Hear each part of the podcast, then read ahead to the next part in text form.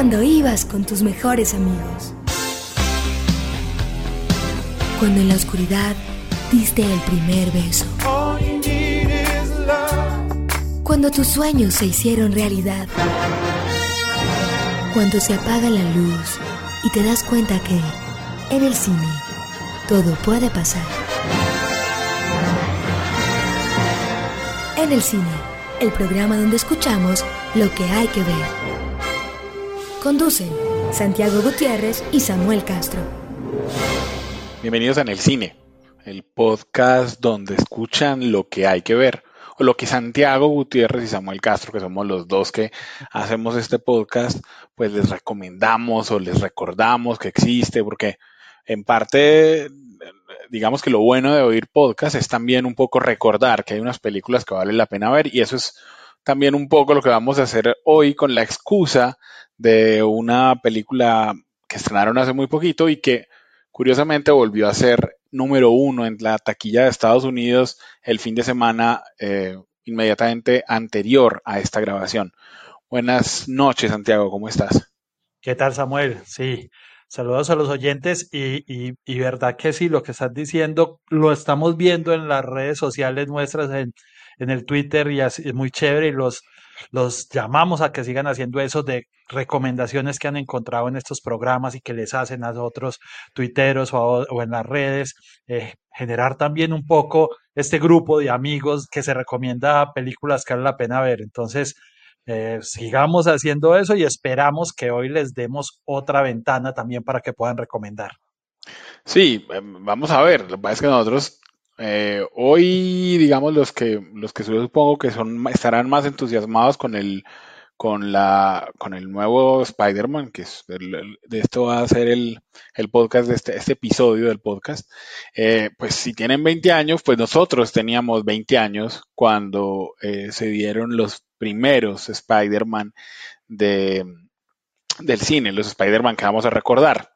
Entonces, eh, es como contagiarles un poco porque eso sentíamos nosotros, ese mismo hype, como dicen los gringos, ese mismo ánimo, esa misma eh, tensión de que algo, de que algo bueno va a pasar o de que está ahí una cosa que nos gusta, o nos gusta un personaje. Recuerden que nos pueden escribir en el cinepodcast.gmail.com y a nuestras cuentas de Twitter, la de Santiago, San Gutiérrez J. Y la mía que es arroba Samuel Escritor. Vamos entonces a hablar hoy de una película animada que me parece, de una vez lo anticipo, una de las mejores películas eh, que se han estrenado en el 2023, que se llama Spider-Man Across the Spider-Verse. Y vamos a recordar con esa excusa eh, otras películas de otros Spider-Man que han sido ya tres en el cine desde hace eh, un poco más de 20 años y que curiosamente todos tienen, o nosotros, Santiago y yo, tenemos una película preferida de los tres Spider-Man anteriores a este Miles Morales y vamos un poco a hablar de eso, de por qué es nuestra película favorita y, y a lo mejor de quién es nuestro Spider-Man favorito, pero eso ya vendrá en un momento. Un momento para que sepamos qué hay para ver, lo que se recomienda en el cine.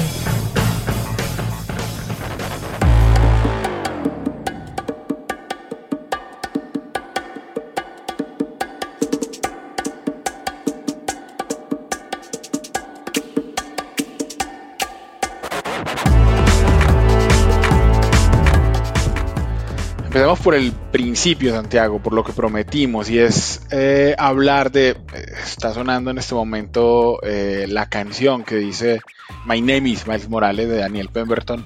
Es una canción o una melodía, digamos, o una pieza de la banda sonora que hace Daniel Pemberton de esta película, eh, que se estrenó hace muy poquito, hace un par de semanas, que fue número uno en taquilla, que volvió a ser número uno, como dijimos al comienzo de este podcast, y que a mí me parece un peliculón, pero empecemos por ahí, por nuestras impresiones, porque quiero saber primero a vos cómo te pareció.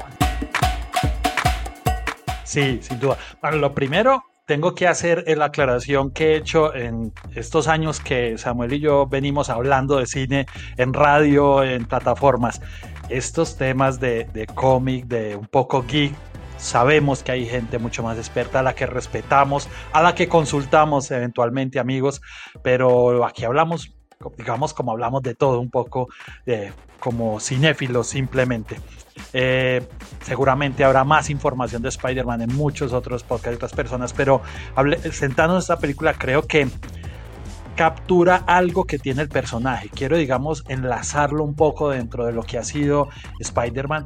Spider-Man nace como un personaje muy transgresor porque usualmente en el cómic quiero decir porque eh, los superhéroes eran señores adultos casi que intocables, invencibles, muy fuertes, claro, con unas historias y esto, eh, Spider-Man desde el comienzo es un adolescente imperfecto, con las inseguridades del, del, adolescente, incluso un poco encartado con ese poder. Y creo que ese espíritu que siempre ha mantenido este personaje desde el cómic y desde que empezó en los 60 el cómic, desde que años después empezó con serie de televisión, eh, eh, está presente. Y como siempre lo ha hecho, también leyendo muy bien la época, lo que sucede, eh, incluyendo los temas eh, de inclusión racial, incluyendo los temas de género, pero sin ser, digamos, melosos, por llamarlo de alguna manera.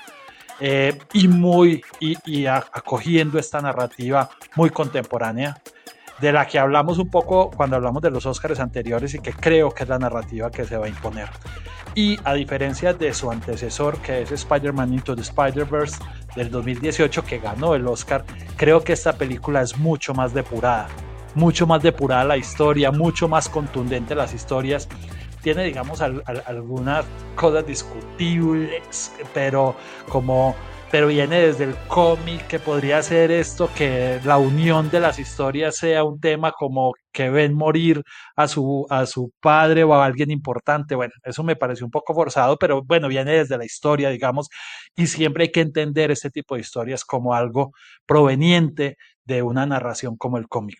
Pero digamos, como primera impresión me pareció una historia muy redonda, muy armada, mucho más depurada que su antecesora, como lo, dije, que ganó el Oscar y que sin duda la pone en carrera, pues tendría que pasar algo muy extraño, sobre todo ahora que, que, Pixar parece no entrar con mucho acierto en el verano. Eh, creo que va a competir fuerte por el Oscar. Eh, entonces creo que es una historia que se deja ver, que no hay que ser un experto en Spider-Man para disfrutarla.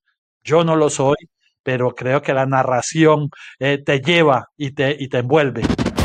My name is Miles Morales. I'm Brooklyn's one and only Spider-Man. Sí, resumámosla un poco rápidamente y es eh, que si, si, si recuerdan, en, Latinoamérica la primera Spider-Man, eh, Into the Spider-Verse, está en Netflix, se puede ver en Netflix, eh, por si la quieren ver, o en Netflix, bueno, ya no estoy seguro. Lo consultamos mientras sigue el, podcast y se los confirmo. Pero esta película, digamos, cuenta lo que ocurre después de que ya Miles Morales asumió que es el nuevo Spider-Man. Entonces, eh, él lo único que hace es añorar, digamos, la presencia de, de Gwen Stacy, que si ustedes recuerdan, en esta versión Gwen Stacy no es un personaje de su universo, sino que es la Spider-Man o la Spider-Girl de otro universo en el que, se cruzan, digamos, por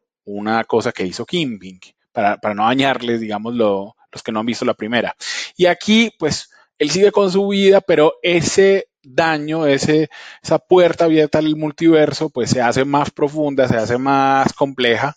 Él aprenderá eso, aprenderá que entrar a ese multiverso de, o Spider-Verso, como le podríamos llamar, pues tiene un montón de consecuencias. Aparece un villano que me parece un villano magnífico. O sea, empezando por eso, Santiago. O sea, el villano comienza como un villano gracioso y termina como el villano más jodido o más impresionante, incluso como, yo diría, como un villano existencialista, porque eh, el, villano es, este es un hombre que tiene como, está hecho de, de manchas que a la vez son orificios, son como hoyos en su, en su constitución.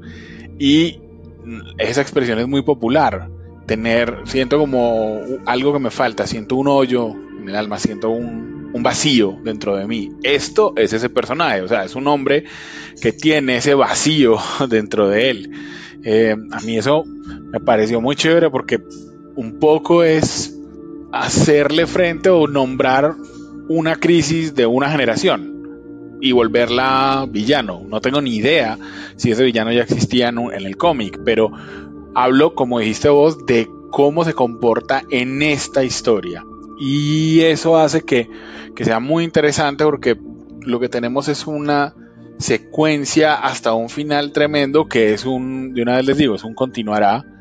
Eh, pero en ese camino lo que vemos es una progresión narrativa del personaje de Miles, conociéndose más, conociendo sus poderes, conociendo qué es lo que le gusta de Gwen Stacy, conociendo a otros Spider-Man y, y, un poco subvalorando a ese villano cuando lo conoce al principio para luego temerle. Y eso me pareció, eso me pareció brillante y lo que vos dijiste, un montón, esta narrativa, digamos, esta manera de narrar, me gusta mejor decirle, eh, en la que cada uno de los Spider-Man de, este de estos distintos universos le corresponde además un estilo de animación, un estilo de ilustración, eh, una, una, un tipo de música, eh, porque hay por ejemplo un, un Spider-Man de un universo que es como todo Bombay y entonces ahí la música suena, la India, el, el, personaje que hace Oscar Isaac, ese Miguel Ojara, es como todo melodramático, como una, una cosa ahí, como si los, los 60, 70 se volvieran futuristas y eso marcara eh, uno, imagínense como un, un Quentin Tarantino del futuro, una manera de narrar así, como esos sonidos que a veces utiliza Tarantino en Kill Bill, pues pasados aquí a, a, a, Spider-Man. A mí me gustó mucho eso, me gustó, me pareció que esta película es mucho más compleja. Eh, ya hay por ahí unas, unos informes en el que algunos animadores se quejan eh, del proceso que hubo porque Phil Lord y Christopher Miller, que son los escritores principales, que fueron los de la película de Lego, para los que no recuerdan, y eso está presente en esta, que, que ellos fueron de Lego. Eh, parece que, que son mucho de ensayar y luego mirar si funciona, pero ensayar cuando ya está hecho. Y los animadores, pues imagínate lo que significa eso. Eso va a ser más fácil cuando haya inteligencia artificial, pero, pero mientras tanto eso es un camello y entonces están diciendo, fue muy difícil porque básicamente seguían unas instrucciones de, de Miller y de Lord, veían las secuencias y casi que volvamos a comenzar pero sí, pero continuando con los tiempos. Fue tanta la presión en el proceso, llegaron copias de la película, o sea, la película se terminó 15 días antes de estrenarla en cines. O sea, así de colgados estaban con el proceso y con los renders y con lo que significa animar. Pero además, eh, algunas de esas copias llegaron y luego eh, a las salas de cine en Estados Unidos y luego les pasaron otras con distintos cambios en la música. Y finalmente un editor dijo, cuando llevaban como cinco días en, en cartelera, que además intencionalmente, yo no sé ya si es así o no, pero había distintas ediciones. O sea, casi que repitieron el Spider-Verse en, en, en, la misma distribución de la película. O sea, uno ve en la película y ve un corte distinto si uno va a otra sala y la gente no sabe en cuál. Eh, eso puede ser un truco para que la gente se lo pille porque hay gomosos así, pero a mí me pareció también, eh, no sé, no sé, un signo de nuestros tiempos. La película es muy compleja y, yo quiero que hablemos de eso, Santiago, muy compleja visualmente, que fue una de las cosas que más me gustó, pero también, también yo supongo que eso puede espantar digamos, a cierta, a cierta gente de las salas.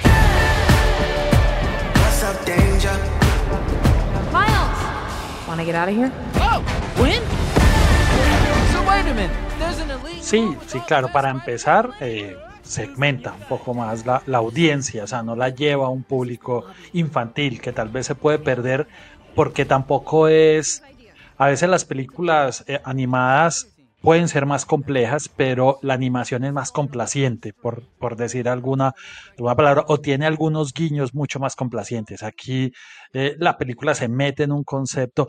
También quiero destacar, Samuel, el trabajo de uno de los directores, que es Joaquim Dos Santos, que es muy conocido por coreografiar muy bien secuencias de pelea. Tiene, digamos, este, este, plus o, es conocido en el mundo de la animación por eso y creo que aquí se ve, tiene unas secuencias de pelea con una coreografía perfectamente. Eh, creo que ahí está la mano de Joaquim Dos Santos, eh, que es uno, digamos, de los directores que están en el, crédito. Creo que además se, se mete en, digamos, en la complejidad que un poco la ha tenido el personaje, la que hablaba siempre al comienzo de esta eh, disyuntiva de ser un personaje tímido, un personaje con conflictos en su vida diaria, pero que tiene que vivir con este, con esta, esta capacidad superhéroe casi que accidental. Eh, y creo que lo, lo, lleva a un nivel muy actual, eh, eh, en un nivel muy urbano en esa Nueva York, donde se mezcla el español, se mezclan los lenguajes, se mezclan las culturas. Eh, creo, creo que ese es, digamos, una capa, un crisol ahí que, que tiene la película que le da, que, que me parece, que me parece interesante, pues para lo que digamos, se, eh, se, está moviendo un poco la industria y, digamos, termina siendo por muy actual con esta narrativa, lo que decías, muy urbana, pero que también toma elementos de, de Bollywood en ese personaje que decís, de otro elemento toma del punk, también tiene unos guiños humorísticos en esas, pero unos guiños humorísticos que, que, que son con respeto, digamos, pues no, no caen en la, en la caricatura, aunque parezca aquí una contradicción al hablar de, de un cómic, ¿cierto? Pero, mm. pero creo que, que, que, son muy coherentes, no son forzados, digamos, esos, esos guiños humorísticos, pero que le exigen al espectador una información previa también. Entonces, por eso no es una película, digamos, de animación para un público masivo. Sí, eh, digamos que yo, yo digo que tiene varias capas, es decir, yo creo que sí. funciona masivo para algunos, pues desde en su capa más básica, pero hay otros pues que se van a, van a parar la película cuando salga en streaming, que además confirmo, eh, fue un error mío porque cuando la vi yo estaba en otra parte, en otro lugar donde estaba en Netflix, pero aquí en Latinoamérica eh, eh, Into the Spider-Verse está en Disney y en Paramount, en plataformas. Ah. Entonces, para que vayan a verla si quieren. lo, que iba, lo que estaba diciendo era que hay otro nivel en el que aparecen, por ejemplo, eh, portadas de cómics para relacionarlas como record como si fuera una enciclopedia, como aparece este personaje y ponen como la portada del cómic en el que ese personaje apareció por primera vez, ¿cierto? Eso, eso es muy bonito para los coleccionistas. Eh, me gusta mucho que utilicen, por ejemplo, onomatopeyas gráficas porque eso lo permite la animación. O sea, uno ve un, el ladrido que dice barf de un perro eh, o, sonidos así como, como esos clang de golpes del Batman más setentero que eran tan divertidos. Eh, me gusta mucho que no pidan excusas, que, que, no subvaloren a la gente. Entonces yo decía que, por ejemplo, la película comienza con una secuencia en la que aparece un vulture o un buitre eh, de un universo eh, que, es como un dibujo de Leonardo da Vinci, como el hombre de Vitruvio, en, esa misma línea, y lo mencionan, pero no hay que sobreexplicarlo, es decir, habrá alguien que saldrá a consultar Wikipedia, pero los que conocen los dibujos de Da Vinci se pueden maravillar ahí un rato cuando ven eso tan bonito y tan original y tan impresionante. Eh, cada, cada, cada persona, cada universo de los Spider-Man, eh, como ya dije, está en un tipo de ilustración distinta, pero en algún momento cuando se juntan también cambian. Eh, y, se puede ver en ciertas cosas del, fondo. Hay muchas cosas que me gustan. Otra cosa que, que, mencionaría, Santiago, y tal vez la última, es que el Spider-Man original, eh, que se hace justamente o que piensa justamente después de la Segunda Guerra Mundial, eh, es con estos, con estos muchachos que se iban a convertir en profesionales, se iban a convertir en empleados. Y, ese, ese paso, digamos, era el que Spider-Man reflejaba, como, eh, uy, ahora soy un adulto. Por eso Spider-Man siempre tiene miedo, por eso Stan Lee decía que Spider-Man tenía máscara para que no, no, vieran que estaba muerto del miedo, por eso esos monólogos internos como de adolescente. Y aquí es como que, listo, esos ya no son nuestros tiempos, pero volvemos a todos los Spider-Man es, están como en un momento, ese momento de cambio, de crisis. O, entonces, Peter Parker, que es uno de los Spider-Man, no es Miles Morales, Peter Parker aquí es un padre primerizo que no sabe cómo ser papá. Eh, y hay una, eh, una mujer araña que está embarazada. Entonces está en, otro, en otra coyuntura. Y Gwen Stacy eh, está en, en, la coyuntura con su papá. Y además, y eso es lo que más me gusta, es que se habla de, es que a todos los Spider-Man les tienen que pasar ciertas cosas, ciertas cosas terribles para formar ese espíritu del Spider-Man. Eso me pareció muy bonito porque em, me recordó, digamos, muchas cosas, pero entre otras un cuento de, Cortázar en la que eh, en la que en, en ese universo, a él ya se le había ocurrido que si había otro universo donde había una figura que representaba lo que significaba Jesús, para que fuera Jesús a ese, en ese otro universo donde ya, si mi memoria no me falla, ese ser era como una araña, pues a ese Jesús lo tenían que envenenar. Entonces, para que fuera, para que cumpliera la misma función. Entonces, esto, eso me pareció muy, muy bien logrado en la película, que además tiene todo para gustarle a mucha gente. O sea, además tiene buena, tiene música de todo tipo. Eh, ya eh, hablamos de la, de la banda sonora de Pemberton, pero yo diría también que esa mezcla a veces de, de, tomar elementos, incluso sale eh, J.K. Simmons en, en, personaje real, digamos, siendo el, el, editor del, del, del, diario, ¿cómo se llama? Ya ni me acuerdo. Que, que, sí, que es, que es hace de malo, Jonas, ya me acordé, Jonas, haciendo de ese personaje para que lo unamos con los otros Spider-Man, porque aparecen aquí, o sea, aparece que en esos universos eh, eh, aparece, creo, Tobey Maguire, ¿cierto? Creo, creo que esta es la imagen que aparece.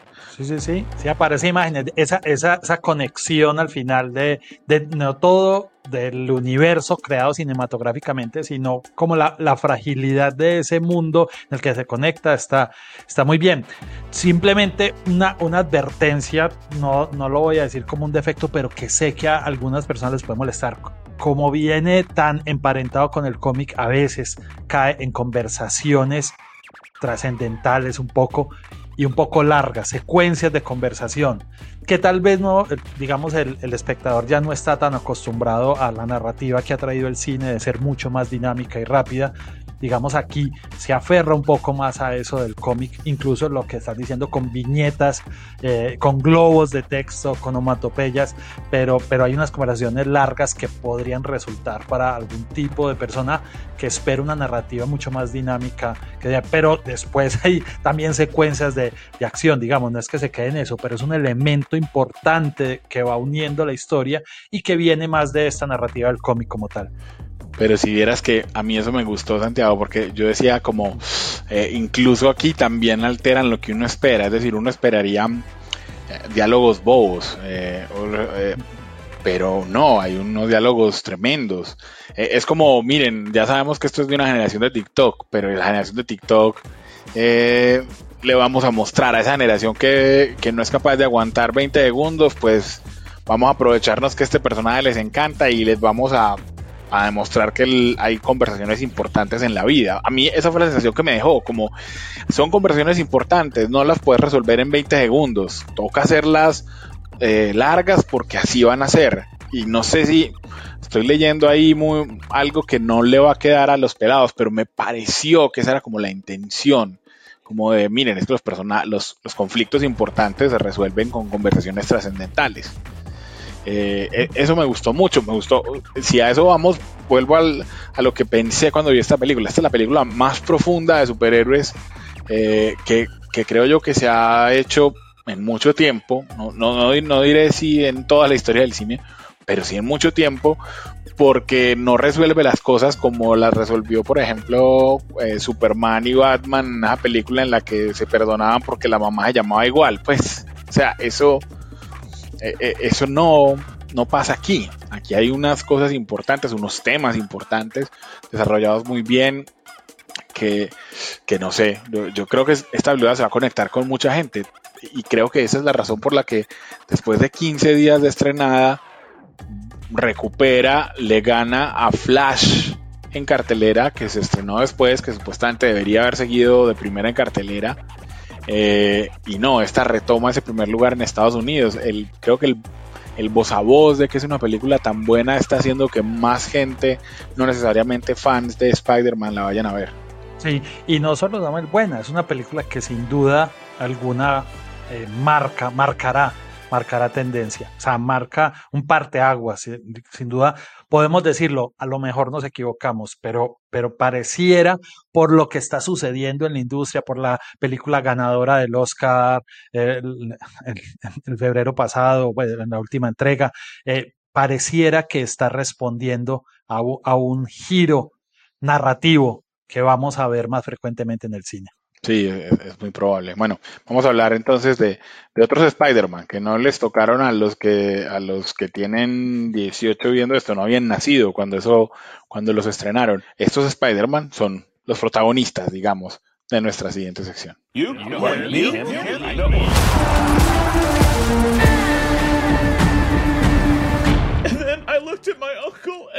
let me guess. He died. Fellini, Spielberg, Bergman, Norton, Lucas, Fincher, Cruz, Bardem, los protagonistas en el cine.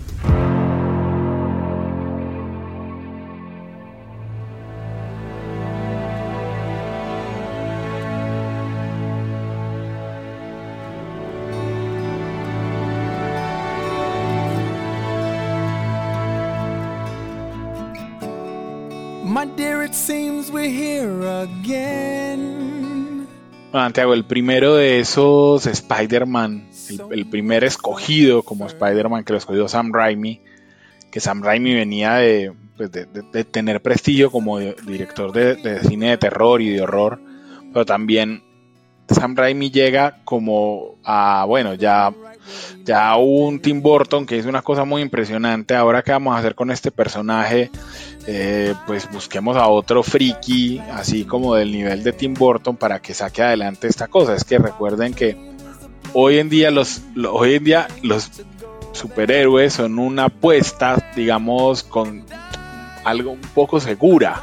Segura, sí. Eh, sí, un poco segura. En el 2002, hace, hace más de 20 años, y entonces piensen que fue desde antes, eh, esas, las, cosas no eran así. Sam Raimi se la juega por este Spider-Man que a mí me... Que, yo no sé si yo... Si, si, era el fruto de ese momento, pero Tobey Maguire, digamos, eh, funcionaba bien. No, es mi Spider-Man preferido, pero funcionaba bien para el, para el Spider-Man de, de Raimi. Eh, iba a ser eh, el Duende Verde o, o, Harry Osborn, pues iba a ser John Malkovich, no pudo, entonces fue William Dafoe y eso le, le, cayó mejor, me parece, a la película. Eh, y la que sí me gusta cada vez más, pero creo que porque la quiero cada vez más como actriz, es a Kirsten Dunst, que hace de Mary, de Mary Jane Watson. A mí, pues, Jane Franco me cae mal, siempre me ha caído mal, entonces eso también ayuda a que yo le hiciera barra a Tobey Maguire.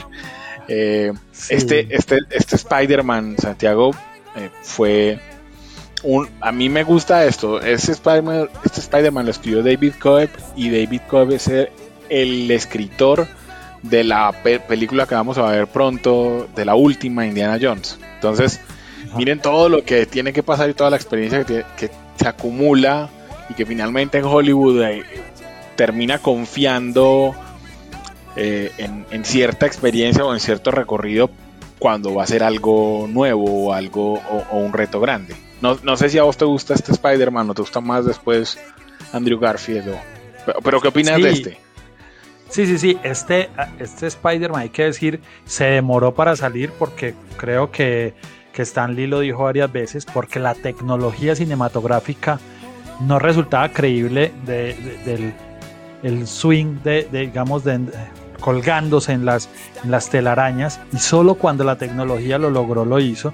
Y pues si llegamos para la anécdota, acordad que, que en el, el teaser o en el, los cortos aparecían las Torres Gemelas y justo las Torres Gemelas las derrumba en, el, en septiembre del 2001 eh, un avión y, y, les toca, digamos, ahí replantear un poco. De hecho, que tambaleó un poco la película pero, pero era, era un superhéroe porque lo que, retomo lo que dije ahora, Spider-Man no ha necesitado estar tan presente en los medios como un Superman, un Batman, los, los icónicos de DC Comics, para, para tener como su, su legión de seguidores. Siempre ha tenido una legión porque ha sido un personaje muy transgresor desde siempre. De, de, hecho, un estudio me lo encontré buscando en los 60, los jóvenes lo ponían a la par del Che Guevara y de Bob Dylan como un ícono revolucionario.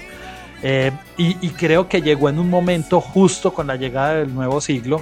Toby Maguire funciona muy bien porque tiene esa inocencia, esa torpeza un poco de, poco irritante incluso.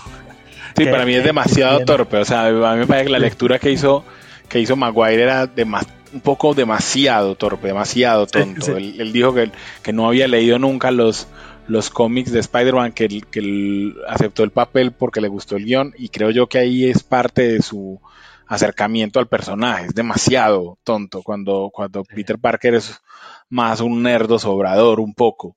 Eh, o, así, o así lo veo yo. Lo que vos decís es cierto. Eh, hubo unos afiches que tenían a las Torres Gemelas reflejadas como en el, en el traje de Spider-Man y no los alcanzaron a recoger.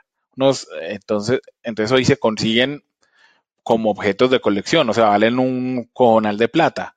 Eh, Sam Raimi tenía una colección de más de 25 mil cómics.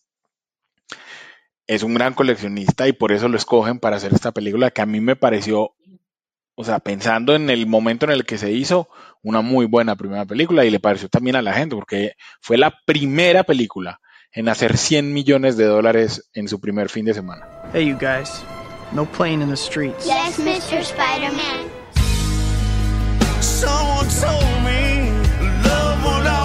Y logra, digamos, hacer unas, secuelas que evolucionaron el personaje y que además creo, por ejemplo, en la segunda el, villano de Alfred Molina es muy bueno eh, y que, lleva un poco más arriba esta trilogía de Sam Raimi que, que, llevó a que fuera muy exitosa, pero que siento que un poco se fue desgastando y creo que es una de las grandes eh, virtudes que ha tenido eh, Marvel aquí con esta franquicia. La ha sabido reinventar una y otra vez de maneras muy diferentes.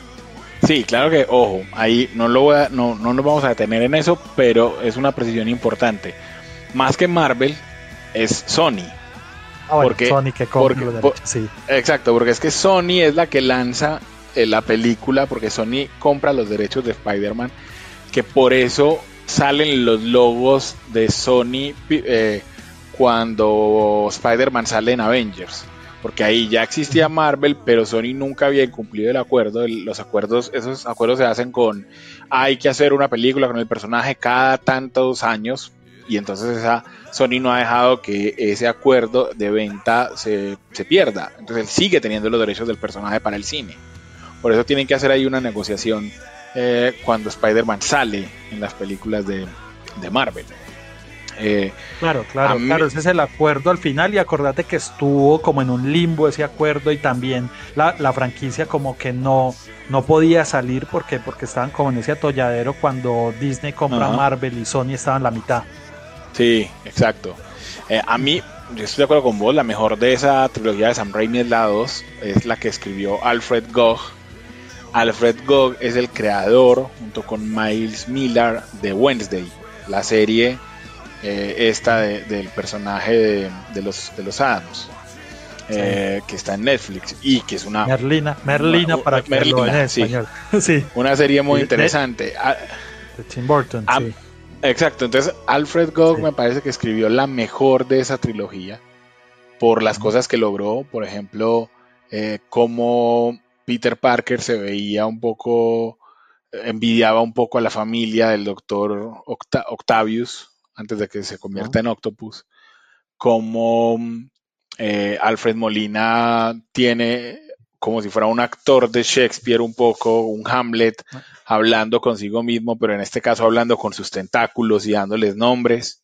Alfred Molina, Santiago lo escoge Sam Raimi porque van a ver Frida al cine. Y entonces en Frida, eh, Alfred Molina hace de Diego Rivera y le encanta lo que ve. A Sam Raimi le ofrece este papel, que para mí es el mejor villano de esa trilogía. Porque como vos decís, en la tercera hay un desgaste muy grande porque el Sony se mete mucho. Claro, eso, e, ese, es el problema de que, las, de que las cosas salgan bien. Porque entonces, en la primera, dejaron hacer a Raimi porque ese man estaba inventando algo y seamos así de francos. Si se hundía el barco, se hundía por culpa de Sam Raimi. Eso, es lo que pasa. Pero cuando ya se vuelve una cosa que esto sí da plata, entonces empiezan los productores a, opinar, a decir cómo debería ser mejor, qué es lo más importante. Y Sam Raimi se mamó de eso. Esa película no salió bien. Incluso por eso es que la el siguiente Spider-Man, que es eh, Andrew Garfield, llega porque realmente esa película de Andrew Garfield iba a ser Spider-Man 4, pero no, no logran negociar con Tobey Maguire, eso se va al carajo, entonces cogen una parte de ese guion y la vuelven, eh, y la vuelven de Amazing Spider-Man, que a mí de, de, de, esa, de esas dos, de esa película con Garfield, la que más me gusta es la primera, porque me parece que Andrew Garfield le toma muy bien al personaje, es eh, el carácter del personaje, porque además cuando estaban haciendo la película, él y Emma Watson empiezan a salir y se enamoran. Y eso se notaba en la película. O sea, había una química muy grande entre ellos dos que le favoreció muchísimo a, la película. Y a mí me gustaba era que era una aventura sencilla. algo que a mí me mama de las películas de superhéroes de Santiago es cuando hay que, o sea, cuando todas son porque se va a destruir el mundo.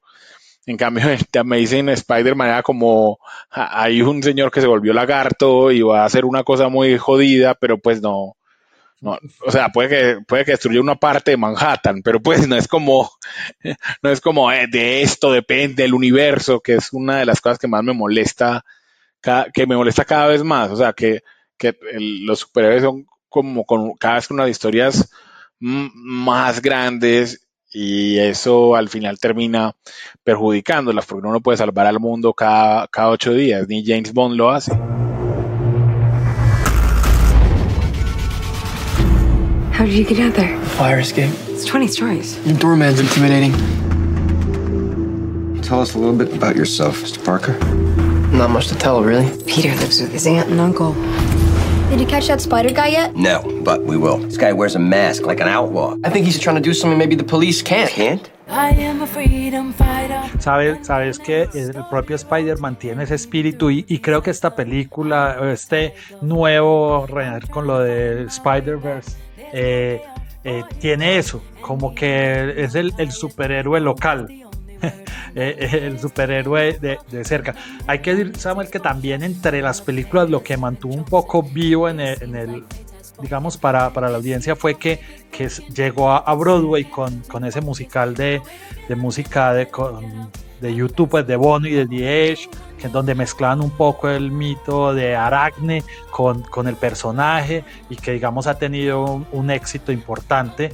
Yo me atrevería a decir que es el superhéroe que también ha llegado a tener más éxito en Broadway, eh, porque creo que también es una lectura muy interesante pensar también en ese, en ese balanceo como algo teatral casi, lo que hace eh, Spider-Man. Sí, pero eso tuvo, o sea, yo, yo no supe finalmente, no, no, no estoy seguro, no, pues te creo obviamente, del éxito, pero sí me acuerdo de las historias del estreno, que fueron muy jodidas, porque la directora que fue Julie Taymor, que es la misma directora de El Rey León, es decir, contrataron a la pesada eh, para que hiciera esto, pues, o sea, había muchos problemas como con los aparatos que lograban que él se balanceara en el escenario y que fuera real o realista al menos. Pero lo que vos decís, o sea, Spider-Man eh, logró acomodarse en, como en un campo, en un nicho de lo que significa para la sociedad, en un icono de la cultura pop. Y por eso, por eso a mí me gusta tanto ese de Andrew Garfield, que finalmente me parece que nosotros, Santiago, vos y yo vimos eh, a Tom Holland, eh, que sería el tercero, eh, debutar en lo imposible eh, y, y nos dimos cuenta cuando, cuando lo escogieron que era como, wow, van a escoger a un, a un Spider-Man, a un Peter Parker que realmente tiene 16 años. Pues e- eso era lo más impresionante, porque nosotros lo vimos un niño en la película de, Juan Antonio Bayona. Y Claro, ese, es- un, ese es un giro tremendo que hace. Claro, volvamos realmente adolescente al personaje. Y, no solo, digamos, en un actor de la edad, sino en, en su manera de, de- de enfrentar los conflictos también. sí, Y lo fueron metiendo, digamos, dentro a poquito. Acuérdate que primero lo metieron en la película del Capitán América, como para incorporarlo al, al universo. Y ya después hicieron las películas cuando, cuando hicieron, digamos, que, que ya como el acuerdo con, con Sony Disney, que, que fue este, digamos, que es el que dijiste ahora, que, que hay que darle a Sony eh, los créditos cada vez que aparezca eh, en el universo Marvel eh, Spider-Man. pero te voy a decir una vaina importante ahí.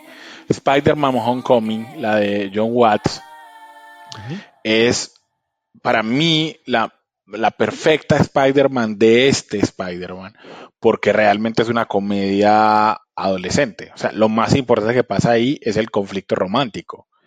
Eh, que, que, que- y aquí viene spoiler alert, eh, pero el, que el suegro de Peter Parker sea el buitre, eso es una, yo no sé si pasó eso en un cómic, pero es un, a mí esa película me encantó, me encantó justamente por eso, por su falta, por su falta de pretensiones. Y John Watts entendió muy bien que ese balanceo de la araña era también un balanceo entre ser superhéroe y con toda la responsabilidad que eso tiene y la vida cotidiana, o sea, el, el otro lado del balanceo es que Peter Parker sigue siendo un muchacho, un muchacho de colegio, que no sabe, que no ha ido a un baile con la novia, que no sabe cómo se hace eso, que eso lo tiene la Spider-Man animada, que, de la que estamos hablando, que, que sigue un poco teniendo el, el conflicto con los papás, que vive con los papás, que, que, que va a ir a la universidad, que tiene que llegar a tiempo, y eso lo tiene mucho el Spider-Man de, de Tom Holland, que yo sí debo decirlo, eh, el Spider-Man de, de- de Tom Holland tiene a la mejor tía May, que es Marisa Tomei. Eh, pero, pe- sí, muy objetivo. Pero, pero además, eh, a mí el, el de Garfield me gustaba, pero Garfield llegó viejo para el papel. O sea, su actitud era muy Sí. buena y él era un gran fan y hay fotos de Garfield con el disfraz desde chiquito, pero es que Tom Holland era como, es perfecto. O sea, es Spider-Man, el que hemos visto, ese, este es.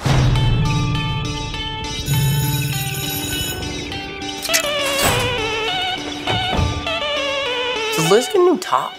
No, we've seen that before. Never with that skirt. Should probably stop staring before it gets creepy, though. Y bueno, y en No Way Home está ese guiño en el que se cruzan los, los tres, los, los tres Spider-Man, pues que casi que enloqueció a los fanáticos también, que, que digamos ha- también ha sido manejada muy bien la franquicia con este tipo que vuelve ahora incluso en la película animada a hacerlo, de siempre conectarla, de siempre darle un guiño al universo, a pesar de que te están rehaciendo la historia, tal vez te la están deconstruyendo, pero siempre hay un guiño a- a- al pasado del personaje. You're the Spider-Man. No, I'm not. I'm not. This is just a costume. This is. You're on the ceiling! No, sé si querés decir algo más de, ah, bueno, de, tu, de tu Spider-Man favorito o, o- qué más quisieras agregar, digamos, de, de este personaje que realmente es un gran personaje cinematográfico. ¿ya? Nosotros nos hablamos solo de eso, de el personaje cinematográfico, no de, como dijiste, del cómic, porque nosotros tenemos algún conocimiento, pero no, no el que tienen los verdaderos expertos. Pero como personaje de cine, Spider-Man ya tiene la suficiente carne como para ser analizado.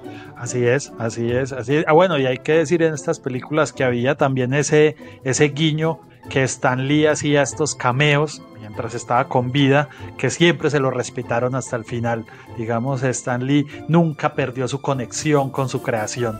Eh, que digamos también puede ser bonito pa- para los fanáticos. Eh, sí, creo, creo que la, a- en, en estos 20 años de este siglo, eh, un poco más, ha, ha tenido estas tres etapas que han sido muy diferentes, pero que le han aportado sin duda y que pues cerrando con lo que empezamos ahora, esta propuesta eh, animada más amarrada al cómic, pues lo lleva a otro nivel realmente. Sí, com- completamente de acuerdo con vos. Eh, diría que es un buen momento para cerrar y que, y que ya vendrán más discusiones sobre estos personajes porque va a haber más, más películas con Spider-Man. Pero digamos que ahí están las recomendaciones. La, la, la primera de Amazing Spider-Man, en mi caso, eh, no sé si también esa era tu favorita con Garfield o la 2. Sí, sí, no, estamos de acuerdo en las favoritas. Ah, bueno, perfecto. Entonces vamos a terminar este episodio dedicado a Spider-Man en el cine con una de esta última de la que comenzamos hablando, de Spider-Man Across the Spider-Verse. Un grupo que se llama Pop Money tiene una canción que se llama Another Dimension, que me parece perfecto para cerrar, y porque por supuesto habla del universo y del multiverso y demás. Eh, con Another Dimension nos despedimos y esperamos que nos acompañen en el próximo episodio de En el Cine.